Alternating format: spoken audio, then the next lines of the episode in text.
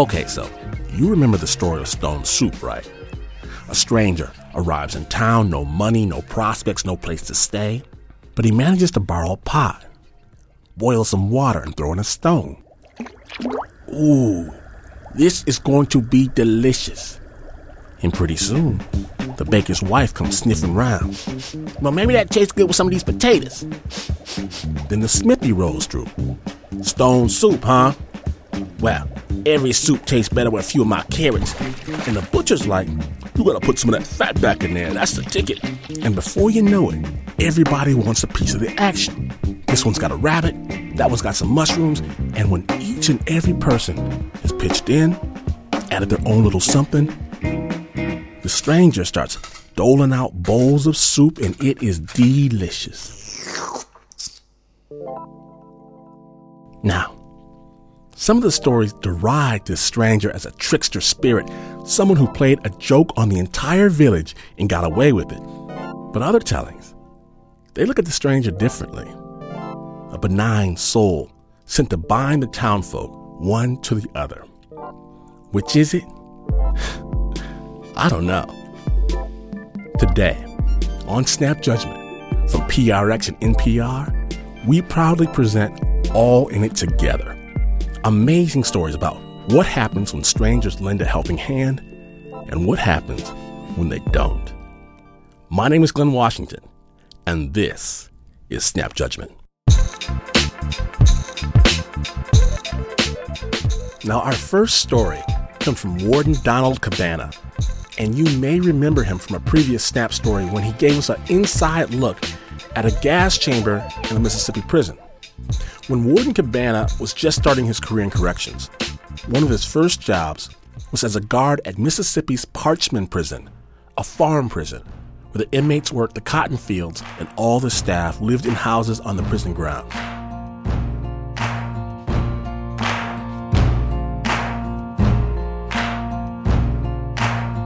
It was at one point in time known as perhaps the most dangerous prison in America. What fascinated me most, however, about Parchman was the trusty shooter system. Selected inmates carried guns and guarded the other inmates. The first camp I worked in at Parchman, I looked for the fence and there wasn't any, and there was a little sign about 20 feet out that said gun line. And I asked this uh, inmate shooter, What's a gun line? And he said, Well, it's an imaginary line. He said, The inmates don't walk past that point or they're subject to being shot. It was a very effective system, brutal at times, but nevertheless very effective. Aside from inmates who served as trusty shooters, we also had inmates who served as houseboys. We had about 150 families who lived in housing on the farm, and we were allowed to have an inmate who did whatever you wanted him to do around the house, you know, from washing dishes to hanging out the clothes, cutting the grass, or whatever. The rumors circulated around the farm for months, and prisons are tremendous grapevines. There are no secrets in prisons, and the rumors had been floating around that the sergeant's wife was allegedly fooling around with George, the houseboy, who wasn't real smart uh, had a less than average IQ, and he was very easily manipulated. Allegedly, she started providing him with drink and sex. It had all the elements of a sleazy Hollywood movie because a white woman in 1971 Mississippi whose husband works in the prison and a black inmate.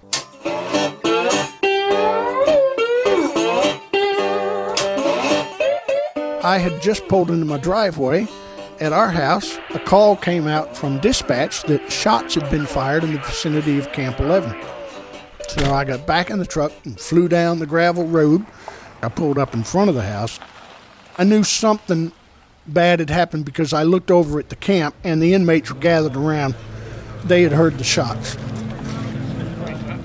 The inmate George came out the front door. He had his hands behind him he was sobbing and just kept on repeating that he didn't mean to do it, he didn't mean to do it. I told George uh, several times to put his hands out in front of him where I could see him. He didn't have a weapon in his hands. He had dropped that just inside the door. By that time, the officers had come out and um, said that he had raped the sergeant's wife, tied her up along with their two children in a closet in the back bedroom. The sergeant came in unexpectedly and surprised him, and so George shot him.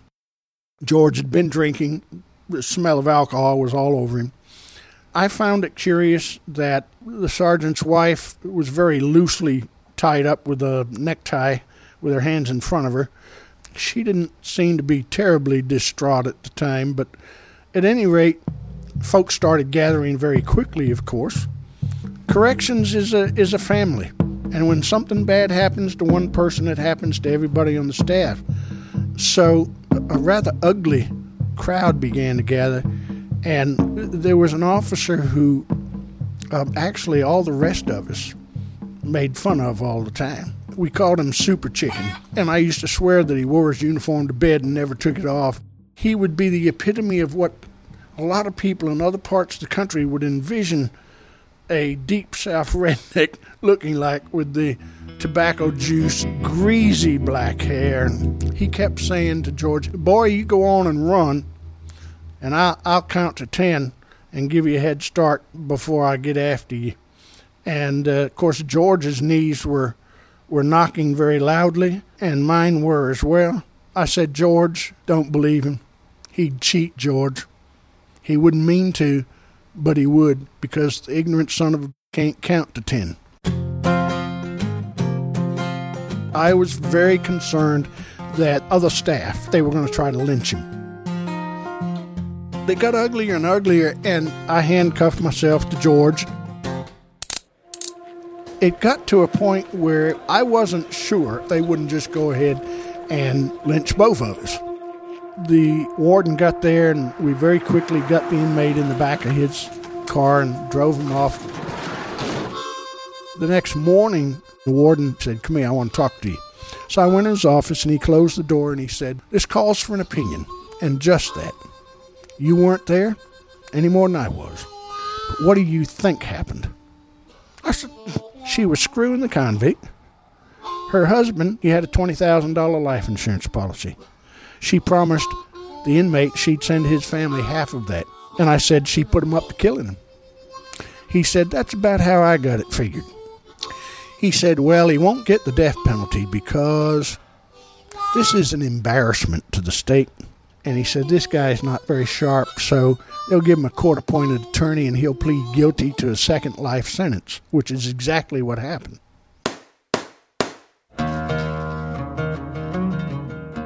Fifteen years later, when I came back as warden, I was sitting in my office one day not long after I'd been there, and one of the staff members who was there when all this happened was talking to me and said, Can I ask you a, a question? I said, Sure. He said, Have you ever, since that day, stopped to think about how close you came to being killed?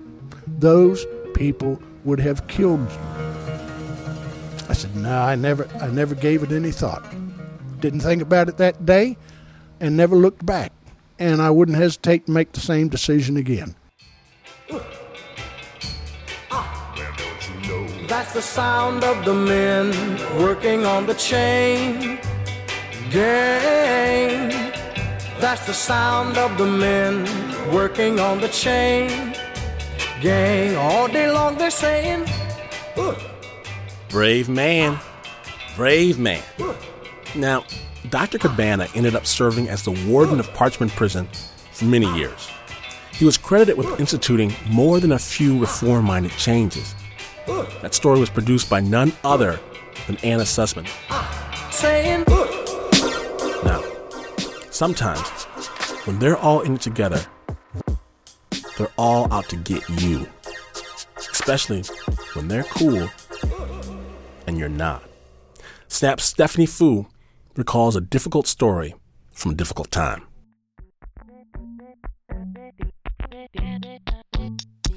I didn't know what cool was until I met Trisha Pham. Up until the age of 11, Cool was unimportant. Who cared about clothes and makeup when you could be reading The Emerald Wizardess of Tehanu? Then I laid eyes on her in my sixth grade math class. Cool was beauty. She had perfect skin, was willowy thin. When she wore butterfly clips in her hair, the rest of us flocked to Sally Beauty Supply and bought armfuls of them. In an age where most of us were covered in blackheads and awkward baby gap clothing left over from elementary school, Trisha Pham was fashionable and flawless. It was as if she didn't live among us, but above us. I wanted to know her, to inhabit her, or at least to own her shade of lip gloss. Cool was lust. My first awakening to the actual purpose of the other sex was the day everybody ran in from recess screaming that Trisha Pham and Joey Ng had kissed on purpose. Apparently, this was no longer a gross thing. I remember the terror and sense of obligation this instilled in me, like I had been given some animal that I would have to take care of the rest of my life. Of course, that was the moment I fell in love with Joey Ng, but I didn't begrudge Trisha for it. She was the only one who deserved him and I loved her most. Common logic doesn't apply in middle school. I could assemble all the evidence, Your Honor, that I was the only Malaysian in a school of Vietnamese kids, that my try hard behavior must have come across as sycophantic and annoying, that I was a smartass to her friends. But the truth is, none of that matters. I was ugly, she was pretty. That was the kindling. She lit the match. For years afterward, Trisha would go around telling people that she hated me, but I know it was just the opposite. Trisha Pham loved me in the way a lion loves a limping antelope. Now I know that you can't see me, but trust deeply that I look about as Asian as it gets. I'd make a reference to my yellow skin, but obviously, I've learned my lesson there. My middle school was 80% Asian. Cool was power. She commanded the masses and dictated what to watch, listen to, where. Her passions were our passions. Her hatreds were our hatreds. The crowd moved in the way that it always did, that I always had unquestioning, faithful. They swarmed to her side. They stood around me in a circle after school and shoved me back and forth like a ball bouncing in a box. When I walked into a room, someone would sniff the air and say, does anybody smell something rotting? And everyone would hold their nose. Finally, they picked me up and threw me into a dumpster. I lay among banana peels and styrofoam cup of noodles, and though I was young, I knew then how important cool was. It wasn't just a middle school concept, it was a hierarchical order, the highest one, the divine talent bestowed upon the chosen few unto which this whole world is organized. And I knew my place in it. Things settled down as they do. Entropy is law. Trisha had seen what she was capable of, and she was done with me. I'm sure Trisha knew that the world was her oyster and she could own it if she wanted. I'm sure she told herself that she was going to move on to bigger and better things. But she didn't. The news reports said that Trisha was 16 and wasn't wearing her seatbelt. But I needed more. I searched the Xangas and live journals of Trisha's friends, which told me that Trisha had been hitchhiking to a friend's house that day. Two teenage boys pulled up and decided to give her a ride. They took a corner too quickly. The car lost control and flew down an embankment. It hit a tree. Trisha Pham flew out the windshield. She died at 5 p.m. On the blogs, people started to write things about Trisha that I'd never heard before. The fact that she cried about boys, that she fought with her parents, that when others were upset, she was always there, that she was a true, loyal friend. Trisha's face was everywhere for months after on posters, airbrushed onto t shirts. The ones of us left behind, the rest of us, wore her profile engraved on necklaces as we built her up to be more popular than ever. But the tempera painted signs rang hollow. In the end, I think, we finally did realize how important it was to be cool. Not at all. Used to be one of the writing ones and liked you for that. Used to be one of the writing ones and liked you for that. Big thanks to Snap Judgment Stephanie Fu. Now, don't go anywhere. We've got psychics, Santas, Hezbollah, and people with very posh accents coming up on Snap Judgment's All in It Together episode. Stay tuned.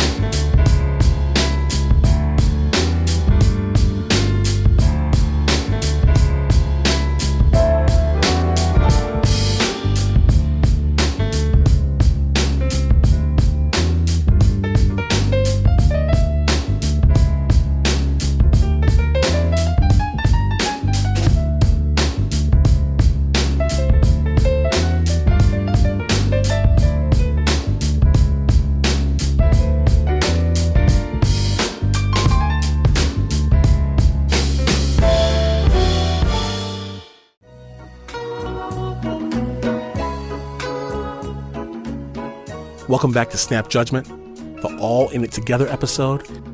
And bad things happen to good people, right? Bad stuff. When someone does something bad to you, a lot of traditions teach that you should turn the other cheek, be the better person. But how far should someone go to love someone else?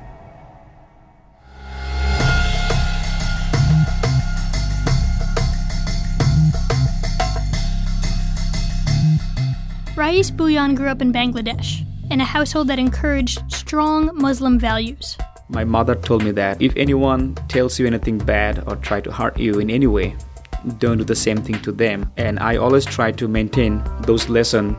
Rais did well in school and moved to the United States, landing in Dallas, Texas, with a job as a gas station attendant. Oh my God. Oh my God. That looks like a second plane.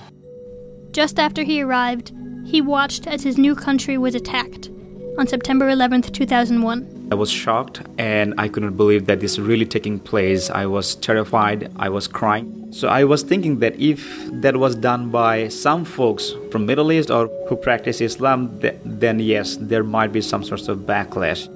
Backlash against Muslims, foreign Muslims. And as days went on, Rais became more concerned. One night, a Muslim gas station attendant down the street from where he worked, was murdered. And Rais overheard hostile conversations in his store. There are a lot of customers, angry customers, to come to our gas station and um, saying a lot of bad things about Muslim people. I could feel there were people, they were coming to the store with a lot of anger. It was Friday. It was raining outside and business was slow. Suddenly, a customer walked in wearing bandana, sunglasses, baseball cap, pointing a gun directly at my face. I opened the register right away and I offered him the cash and I said, Here's all the money. Please take it, but don't shoot me. In response, he asked me, Where are you from? I was thinking that, you know, why he needs to know where am I from? That's a strange question to ask during a robbery. I didn't get the chance to tell where I was from. I just said, Excuse me. And he shot me with a double barrel shotgun I felt the sensation of million bees stinging my face. So I looked down and I saw blood was pouring from the right side of my head. I thought I have to keep my brain from spilling out, so I placed both my hands on my head and I looked left and I saw the gunman was still standing and looking at me. So I thought if I don't pretend I'm dying, maybe he will shoot me to make sure that I'm dead. So I jumped on the floor, I pretend that I'm dying Within few seconds, the gunman left the store, and I was thinking that, oh my god, I'm dying today. So I started crying, and I remember myself screaming, Mom. I started reciting from Holy Quran. Rais refused to die. He dragged himself up from the floor and stumbled to the barber shop next door. But everyone inside ran in terror. All they saw was a frantic, bloodied, dark skinned man coming through the door. They tried to run away, through their emergency door and I told him that please call 911. I start seeing image of my mother, father, and then a graveyard. And I, I thought that's it.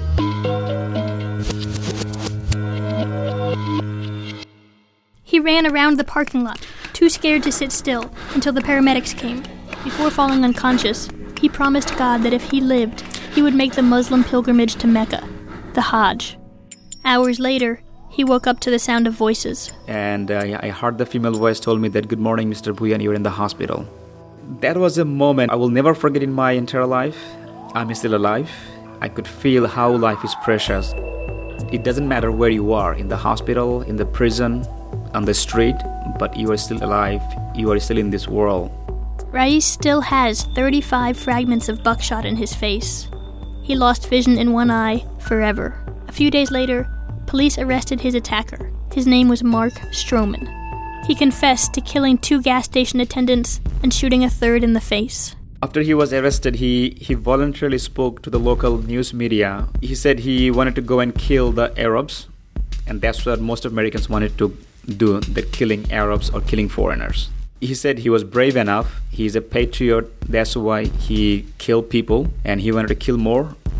Stroman's sister was killed in the World Trade Center. He made a personal goal to murder people from the Mideast. His rage did not decipher between the Mideast and South Asia. Yes, I'm a Muslim, but I'm not from Middle East. I'm from Bangladesh.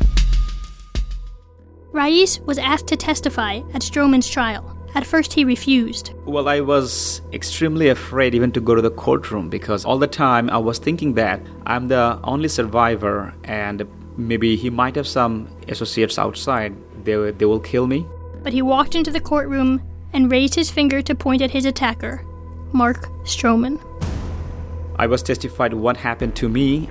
Do I see the person who shot me? Mark was sentenced to death. After the trial, Rais actually went to the Middle East on the trip he had promised God, the Hajj to Mecca. He went with his mother, and he forgave his attacker. I forgave him because of my Islamic faith and the way my parents raised me that forgiveness is the best policy.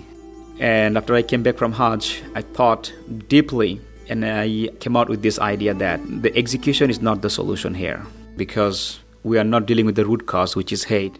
So Rais met with the families of the other victims, and they all agreed they would work to save Mark Stroman's life.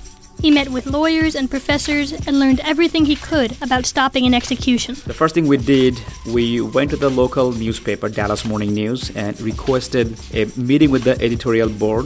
They published an article in their newspaper that I want to save the life of my attacker. Hate crime victim is attempting to save the life of a convicted murderer. He sits on death row. An unlikely champion is fighting to save Mark Stroman. From the day one, I knew that would be an uphill battle. First of all, I'm in Texas. And the second thing is that Mark Stroman killed two person and tried to kill mine. I was hopeful that, you know, since the victims of Mark Stroman they forgave him, there's a hope that the government will listen to our request. Eventually, Mark Stroman heard about Rais's work. Well, the first time Mark heard about my campaign through his attorney, he could not believe. He was reduced to tears. He wrote me a beautiful and a big letter. It is a beautiful, nice penmanship as well. I did you a very terrible injustice, but you have still reached out from within to help me. I don't know who your parents were, but it's obvious they are wonderful people. To let you to act this way to someone you have every right to hate. I could feel the pain what this another human being is going through, being behind bar and possibly going to be executed pretty soon. Rais stepped up his effort. He filed petitions and met with judges. On the night Mark Stroman was due to be killed, Rais was granted an emergency hearing to stay the execution. And while I was testifying in the court, everyone in the court was crying, starting from the news reporter, attorney, even the judge. I could feel that his voice was shaking. The hearing was the last chance, and it failed. There were no more options. Before his execution, Mark requested a phone call with Rais. So I kept saying hello, and I could hear from the other side, very low voice, Mark was saying, Hello, Rais, do you hear me? I wanted to pass the message that, Mark, you know for sure that I never hated you, and uh, I'm doing my best to save your life. And in response, he kept telling me, Rais, thank you so much for doing all this thing. I love you, bro. And I said that, you know, for sure that, you know, uh, likewise, I love you too. That was the last Rais ever heard from Mark.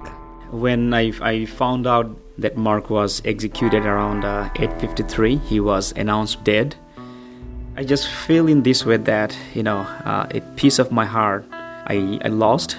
And I asked God that, you know, also have mercy on him and, and forgive him what he did. And since my mom and dad, they were also praying for Mark Stroman, I called my parents and I gave them the message. They told me that, Rais, you did your best and what we taught you, that's what you did.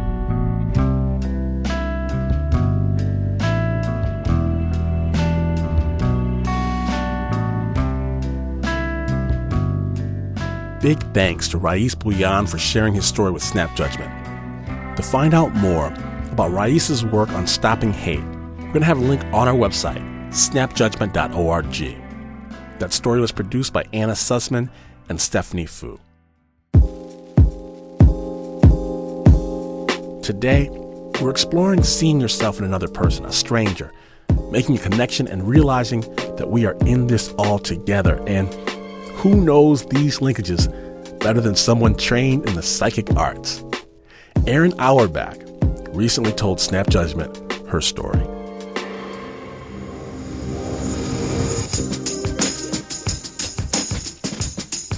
When I was young, I feared that a real job with a desk and an entry level salary and maybe even a 401k was going to trap me for life in that position. And it was my biggest fear to take that kind of a job. I had had a lot of uh, what I would call McJobs. I had been a barista, a stock person at a clothing store. I had done surveys. I worked as the soda jerk at the World of Coca Cola. I had been Arthur the Aardvark. I wore a costume at Neiman Marcus in the children's department. I couldn't seem to find anything that I liked, so I picked up a copy of the paper, and sure enough, in the classifieds, there was an ad. Phone actors wanted, work from home, make your own hours. An ad for a telephone psychic. Real psychics are waiting with the answers to your questions. The trainer said that some of the contractors made thousands of dollars and that they worked constantly. I said, What if I'm not a psychic? I'm not really sure that I'm psychic. And he stressed that we really didn't need to be psychic to do the job. So I went ahead and I, at his recommendation, I bought a deck of tarot cards along with an instruction booklet. I worked from home. I was often in my pajamas because it was very late at night, and I would call into the system probably about midnight, and I'd stay logged in uh, till about four o'clock in the morning. People would call, their first three minutes were free. After three minutes, there would be a faint beep. That's when the cost of the call would kick in, which was, you know, $5 a minute was very expensive. They absolutely encouraged us to keep people on the phone as long as possible. They wanted the average call really had to be about 10 minutes. And the problem was is after a while, if you couldn't make your average phone call 10 minutes, they would eventually drop you from the system.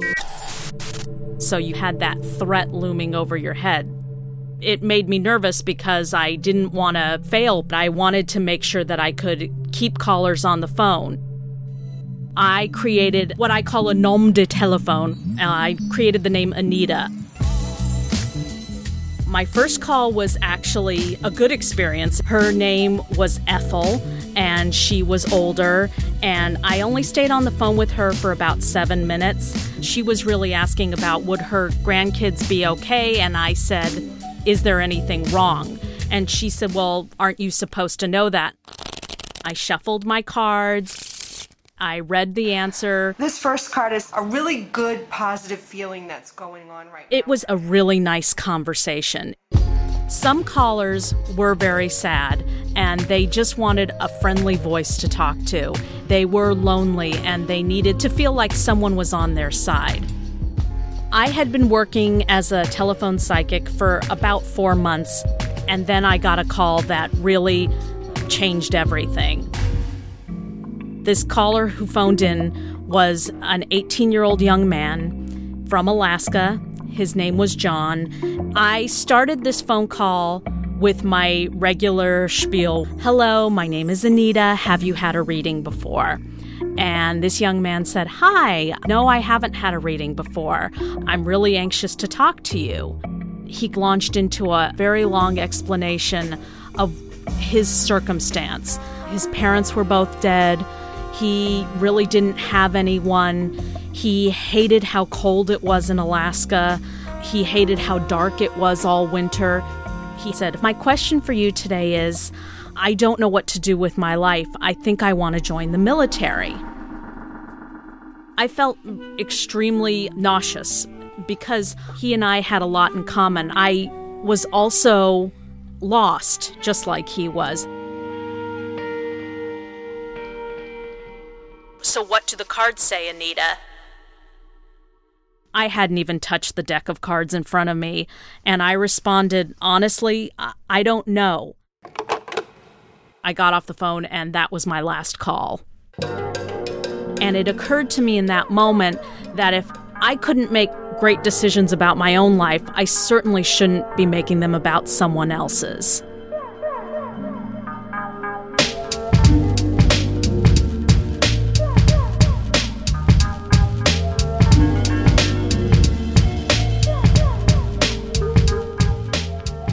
Thank you, Aaron. That story, like so much of this episode, was produced by Snap Judgment's own Anna Sussman, along with Pat Mesiti-Miller. You may think to yourself, Glynn, calm down now. It is far too early to be talking about Santa Claus. Well, you can feel when Christmas starts sweeping New York. The tree goes up in Rockefeller Plaza. The snow, it piles on lampposts. And for Dylan and Jim, the mailbox at their apartment on 22nd Street starts to fill up with letters.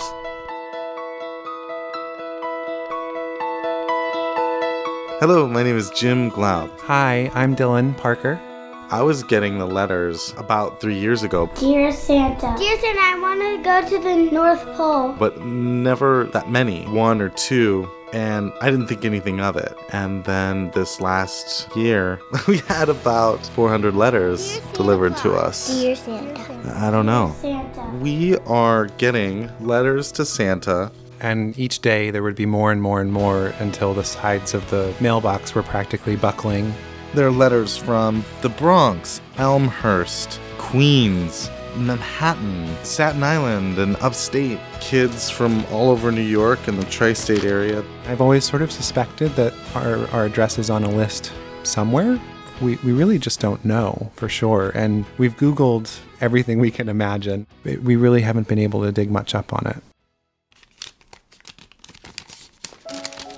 Dear Santa. Dear Santa, I live with my mom along with my sister and brother. My dad is a hard worker. I love to draw. My dad wants a jacket and shoes. Whatever you send will be great. Dear Santa, I have two brothers.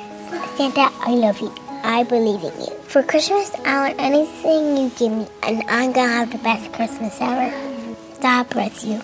Dear Santa Claus, Hi, my name is Jean. I'm very good at school and home. I'm only asking for clothes because my mom can't get me clothes. At school, they tease me because I wear the same clothes all the time. Christmas is my favorite of the year. This year, I want shirts any color. I'll also need a coat. Sincerely, Gina. Dear Santa, I'm 22 years old. I have two children named Ever and Osmar. They ask me every day if Santa will come this Christmas. I don't know what to say. Since I'm not working and their dad is not with me, my children will appreciate it if you send us some clothes, toys, and shoes. Merry Christmas. I know it's heartbreaking. There's some that are just. They get to you. In most of the letters that we've seen, it definitely seems like these are kids that they are in need. A lot of the letters are primarily asking for shoes and for clothes and items that I think most people would consider staple necessities. When, when we had these letters and they were stacking up in our office, when 7 turns into 20, which then turns into 50, which then turns into 100, and then I, I certainly did felt, feel this like overwhelming sense of obligation. We both knew we had to do something with them, and, and my feeling was that we should try to find an organization to do it. And, and Jim really felt we could make a go of this and we could really do something. I love Christmas, so in some ways it was meant to be. we had a party here at our house a couple of weeks before Christmas, and that's kind of what kicked it off. Is that a bunch of the people from the party started to take a letter, and they would fulfill them, and it was like people got really excited, and I was like, okay, well, I put all the letters in a bag and brought them to work, and people from work started to fulfill them, and then and started taking pictures of the letters and emailing them to friends who were interested on Facebook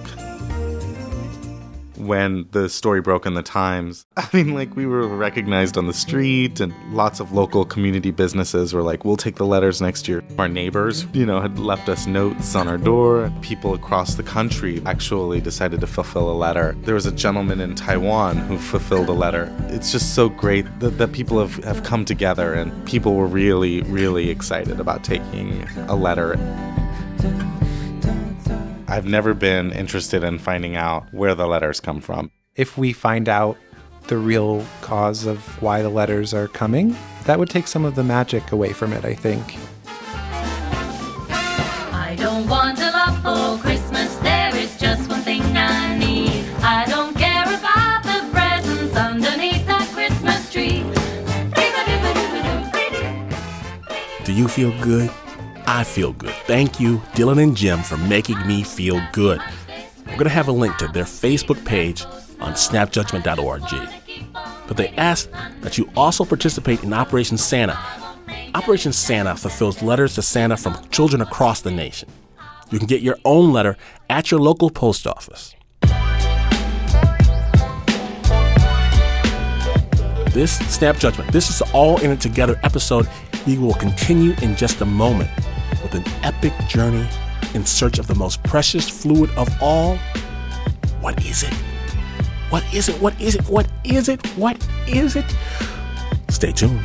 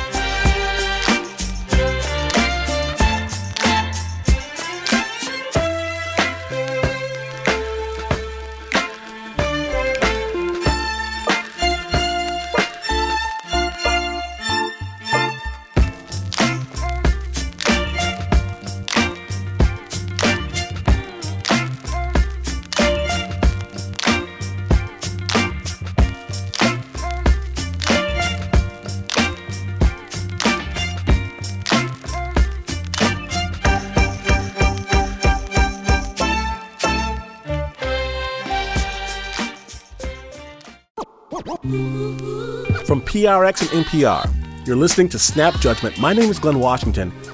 Today, we're exploring the power of strangers to lend a hand to problems that are not their own.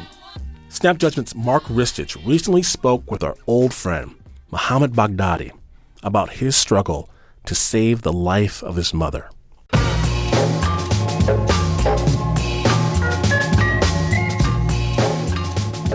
This is Mohammed Baghdadi. My name is Mohammed Baghdadi. He's an international high tech businessman. I am in the electronic publishing business. I have a company in the Middle East. Mohammed travels all over the Middle East. His family is from Syria, and they are Muslim. And what, what kind of Muslim? Sunni. We're Sunni Muslim. Islam is divided into different sects. You've probably heard of the Sunnis and the Shia, and you might know they don't really get along. They've been described as two sides in an Islamic civil war. So most people in Syria are Sunni, like Muhammad's family. But Syria is run by a small sect of Shia called the Alawites. The Alawites are a much more secretive sect of Islam. We don't really know much about them. But what we do know is that the Alawites of Syria support Hezbollah. And because of that, Syria supports Hezbollah in Lebanon. The Hezbollah in Lebanon are a Shia militant group and a political party. They dominate the southern part of Beirut, and this is where Muhammad's story starts. When one day his father summons him to his mother's hospital bed in Beirut with some bad news. His mother's health is slipping and her life is in jeopardy. My mom's out. She's in a coma. Um, she's in the ICU. And they say your mom needs blood urgently. She needs two of these units of uh, blood and this uh, blood type, which is a rare blood type. Then the doctors tell Mohammed and his father, You need to find the blood. So, okay, they go to the blood bank downstairs, but the man behind the counter has some more bad news. Because man, I don't have any blood. I, definitely don't have any of that, your blood type. They plead with the man. Can't you do something? No blood? He says, I have a friend. I have a friend at another blood bank at another hospital. He calls him up. He says, uh, It's too late. Come back tomorrow. And the guy says to him, We we don't have tomorrow. We need this now. He says, Why don't you have him come down? So we say, Great. As they're leaving, Mohammed's father pulls him aside and he clues him in on the situation. As we're going down the elevator, my father says uh, he was Shia. I go, How do you know? He says, By their names, by the way they're talking, um, and the hospital we're going to. It's Hezbollah. That was the implication at the time. So now, as two Sunnis, they have to travel into the heart of Shia controlled Hezbollah territory. So we go down out front and we have this driver and we're going to uh, the Dahi. Dahi neighborhood in Beirut is the Hezbollah stronghold. The head of Hezbollah lives there, Hassan Nasrallah. So we're going into this area and we start approaching and you start to see every light post, huge picture, middle of the street, of all the martyrs that were killed uh, in suicide bombers. I pointed to one of the banners of the martyrs. I asked, Who's that? And this driver he reaches back, he slaps my hand down. And he says, Don't point. Don't point. They're watching. Hezbollah. From all angles, from all cities, from all, from all buildings. Who? Where are they? He said, They're everywhere. And I said, But I'm inside the car. He said, Just don't point. Don't point. So we drive through fruit stalls, vegetable stalls, dirty. It's uh, rubble in the streets, war zone, hood, the worst you can imagine. They get to a rundown hospital and they make their way to the blood bank. We find our way to the blood bank. There's a little room, and we, we get the counter. We say, We're here from the hospital. If you have any of this blood type, we need two units. And he says, I don't have any. If you would have just told me yesterday, I would have found you some blood. Mohammed's father is despondent, but his wife's life is on the line, and so he's not about to give up so easily, even if that means engaging in a bit of deception.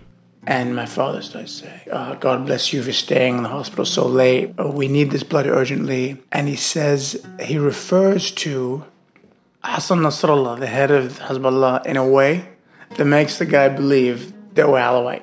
They were part of the Syrian Hezbollah Shia Alawite thing.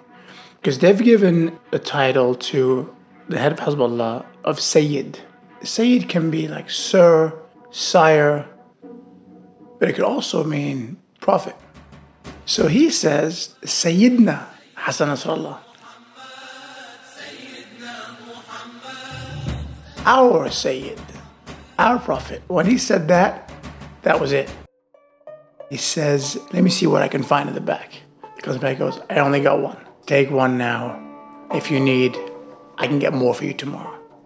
So we got a blood. He gave us a bag of blood. He gave us a little ice pack. Says, keep this flat. And now I become intrigued. And I said, you know, you said earlier if we had come yesterday, you'd be able to get blood for us. Uh, he said, yes. I said, how would you do that? And he said, well, I would, I would put it out on the wire that we need blood. And I said, what wire? How do you do that? And he said, prayer time, call to prayer. Every imam call, during the call to prayer, every mosque in the area will state out loud in the loudspeakers in the streets, we need this blood type. And he said, I can have 200 people donating blood within 20 minutes. And I'm like, wow, that is incredible. So what occurred to me was that, you know, blood is a currency of war. It's the most valuable currency of war.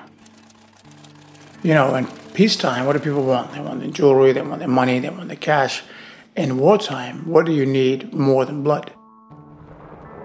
Somebody's dying in your family and they need blood. You pay whatever necessary to save that person's life, right? Right. What you need is blood. And it just it was it was fascinating. My father asked, "How much do we owe you for the blood?" He said, uh, "Owe us." He got offended. So We don't sell blood. We can't sell blood. Then all the Arabic poetic thanks begin. My father was thanking him, you saved my, my son's mother, and thanking Sayyidina Hassan to reinsure a safe exit from this part of town.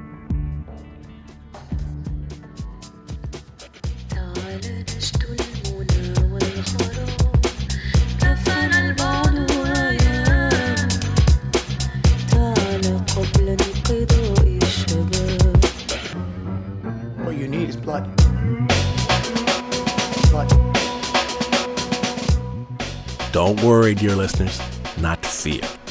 Muhammad's mother made a full recovery. All is well. Thank you, Muhammad Baghdadi, and thanks to the Uber producer, Mark Ristich, for bringing us Muhammad's tale. Now, as hard as it may be for you, dear listener, to believe, oftentimes when strangers band together, it is not in the service of good.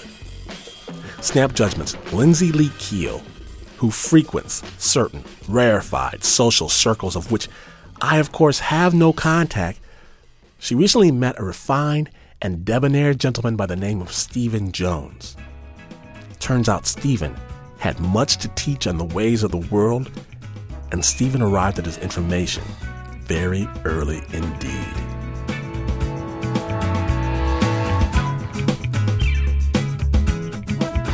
At the age of 16, Stephen Jones was a budding white collar criminal, going to a boarding school in England.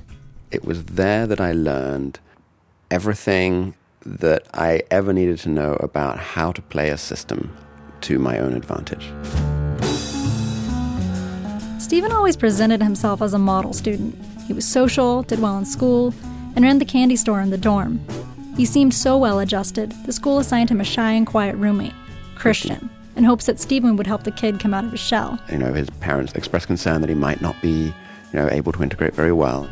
So Stephen helped integrate him by suggesting Christian become the house treasurer, making him responsible for all the money coming in and out of the dorm. And that meant that between the two of us, we controlled the entire inflow of money and outflow of goods around the whole house. We sat down and very effectively cooked the books such that by careful transferal of assets between the shop and between the school house funds, we could move money backwards and forwards.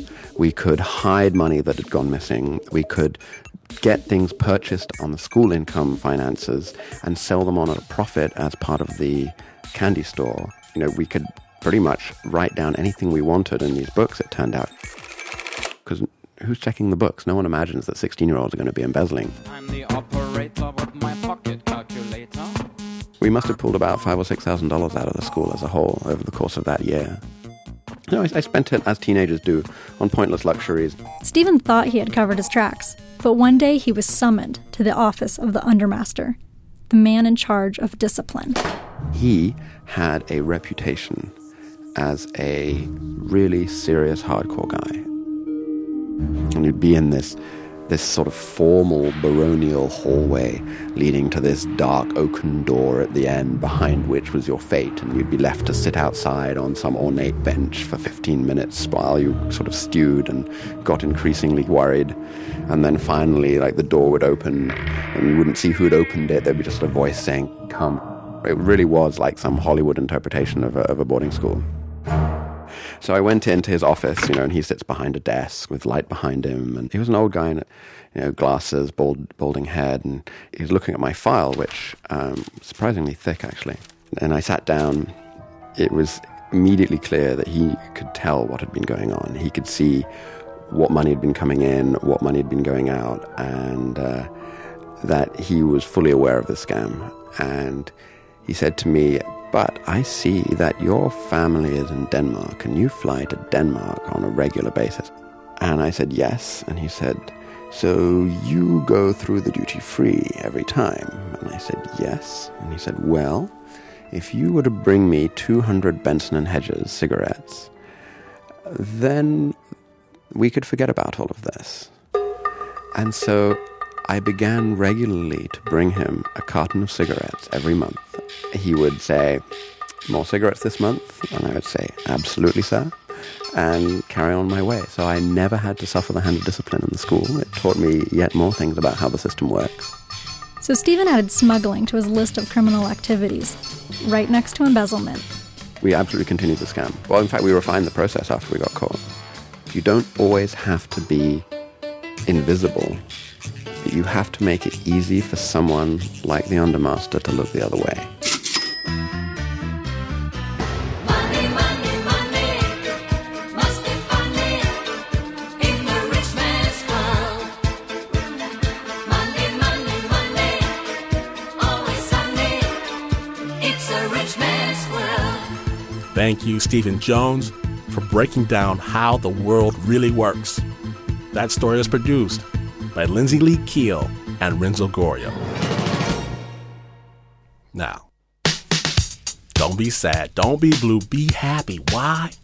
Because there is so much more Snap for you to explore on our website, snapjudgment.org. Hit us up on the Facebook, tweet to me on the Twitter, tweet, tweet, and even better, click over to snapjudgment.org and tell us your own personal and intimate stories. We won't tell nobody, don't worry. Snap was produced by myself and the coolest group of nerds ever to dress up for a sci fi convention. Allow me to introduce the Uber producer, Mr. Mark Ristich. Anna Drink It All Sussman and Dance Dance Stephanie Fu. Rita Don't Sleep Daniels, Where's the Restroom Jamie the Wolf? Renzo the Martini Gorio. Our beatmaster, Pat Mesiti Miller. And Lindsay Lee Keel, Blues Dancer. Will Urbina is no dancer at all. And have you ever taken two socks, put them in a dryer, then open the dryer only to find one sock left? Ever wonder who took it?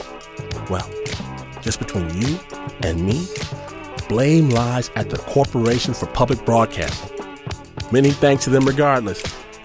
And if you take a little water and some public and some media, put it into a blender, what do you get? You get PRX, the Public Radio Exchange, prx.org. And surely, surely you know this is not the news. This is not the news. In fact, you could get a job at a nuclear plant as a safety inspector, marry a little blue haired cutie, drive recklessly down the street each and every day, throwing active nuclear material from your car towards your skateboarding son before crashing into your own home, and still not be as far away from the news as this is. But this is NPR.